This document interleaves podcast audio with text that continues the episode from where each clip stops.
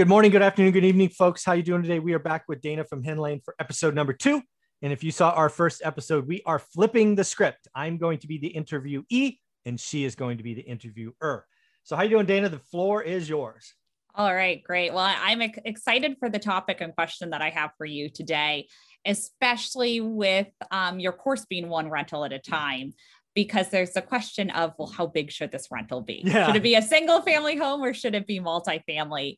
Um so my question here is you know what is the the difference between um i assume but correct me if i'm wrong that you promote buying one single family home and getting your kind of feet wet before you dive into the deep end.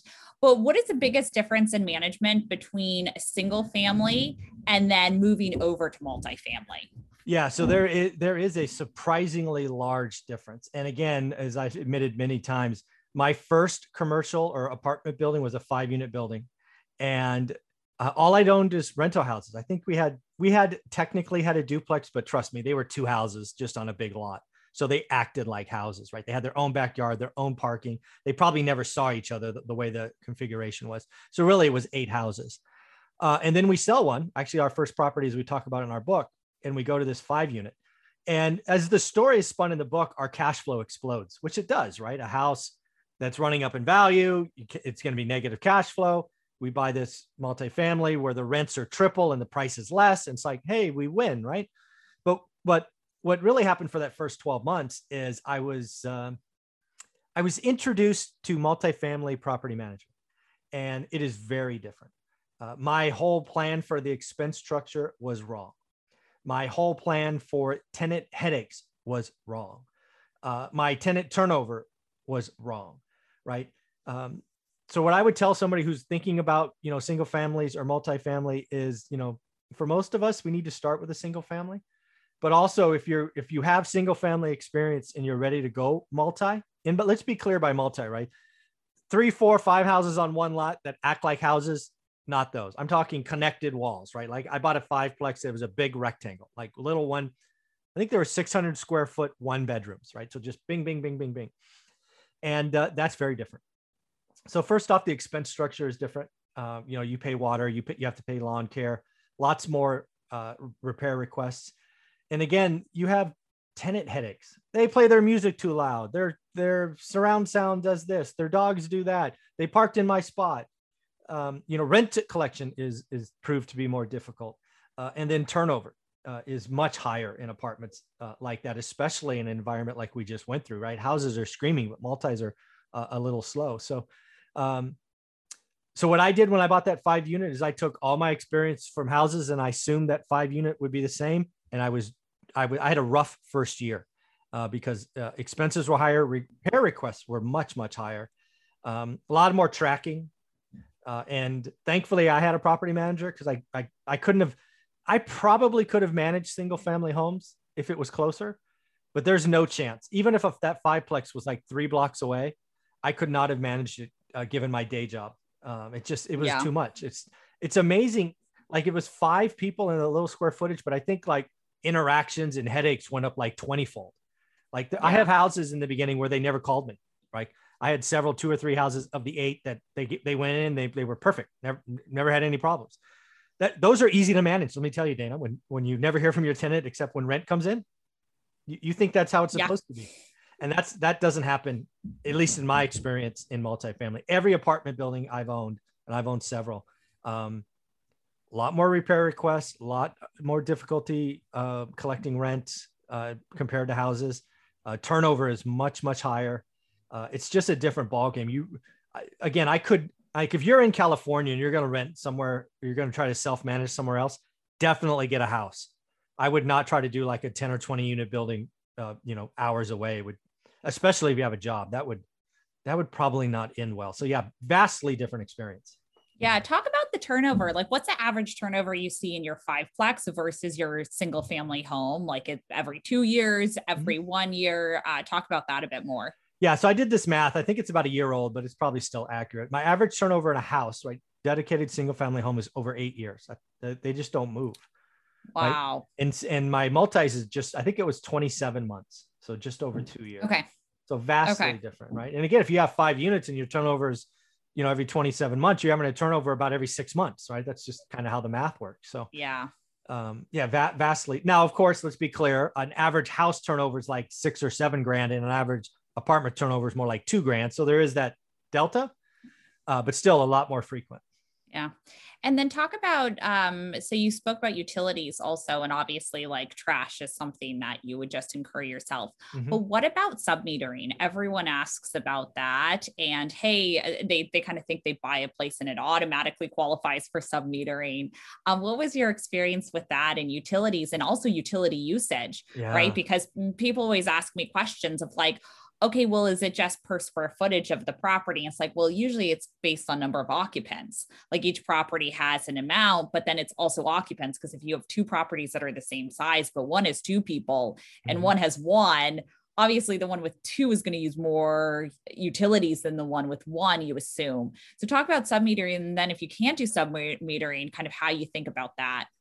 Yeah, uh, so I've I've tried this a lot during my career. I used to buy two houses on one lot where the one house was a converted garage and they only had a single meter and, and those kinds of things. I've tried square footage. I've tried I've tried occupancy. I've tried the you know hey you guys pay eighty percent, I'll pay twenty percent, and you always have to do it you know on a on a you know one month in arrears, right? Mm-hmm. And um, I, it is such a hassle that I will not buy those anymore. Yeah. And if and the ones I have in my portfolio, which I have a several, uh, I no longer rent to two families. I rent them to one family, one lease, and let yeah. them take care of it. Uh, I've looked at submetering. I looked at adding panels. Um, at least at the time I did, it was very expensive, and it's like, well, you know, this is going to take 12 years to pay back, or whatever it was. Uh, so I never went that way. I have found it easier to rent to big families. Uh, is my answer to this, and I actually get more rent. My multi generational living, single lease two spaces, you, you know, oh, you, yeah. can, you, can, actually get more. So that's been my answer to submetering. Don't do it. Uh, don't split it up. Just, just find a, you know, a grandma, a mom and their kids, you know, maybe there, there's, you know, a husband in there somewhere. I don't know.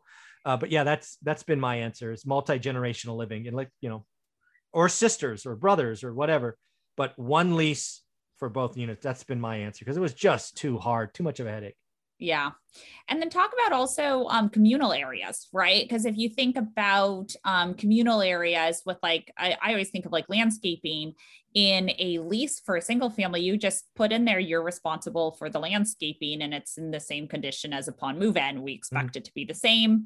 Um, but talk about that with um, multifamily, because obviously the backyard, you can't yeah. separated and say you're responsible for this par- parcel and you're responsible for this. You just can't do it. So yeah. talk more and talk more about the communal areas and how you think about managing that the cleaning the landscaping all of that the changing of the light bulbs because yeah. it's not in the unit um, type thing. Yeah there's just so much more um, you're responsible for as a landlord. And again these are things you learn when you when you just don't know.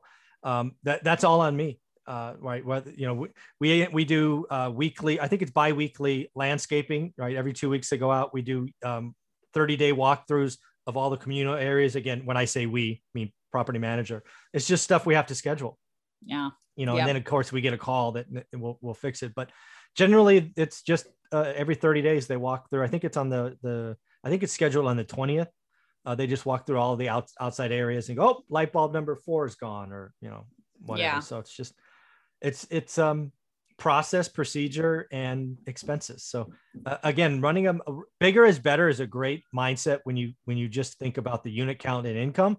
But man the headache and hassle factor especially if you're a w2 employee self-managing oh i would much rather do houses yeah.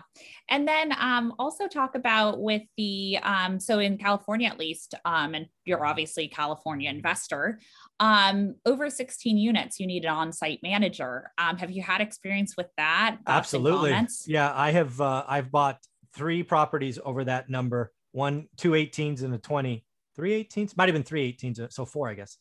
And um, yeah, you got to give an on-site manager, which get, they get one unit for free uh, you uh, they're an employee, right? So they have whatever that is, right? I get I get you know payroll stubs or payroll taxes, and uh, it's a hassle.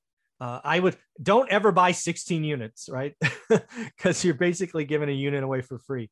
I actually think 18 is probably one of the worst numbers to buy because it's really like you're buying 17. uh, but yeah, it's um, California law. You got to have an on-site manager. Yeah. And do you have to give it away for free or can you give rent reduction? You can do whatever you want. That's just a it's okay. a standard in Fresno. I mean, it's all negotiable. Um, yeah. Again, the units we have are there. There's um again, like we talked about earlier, lots of stuff goes on, and the on-site manager does the walkthroughs and all that. Uh, they they all they all earn their free rent for sure. Yeah.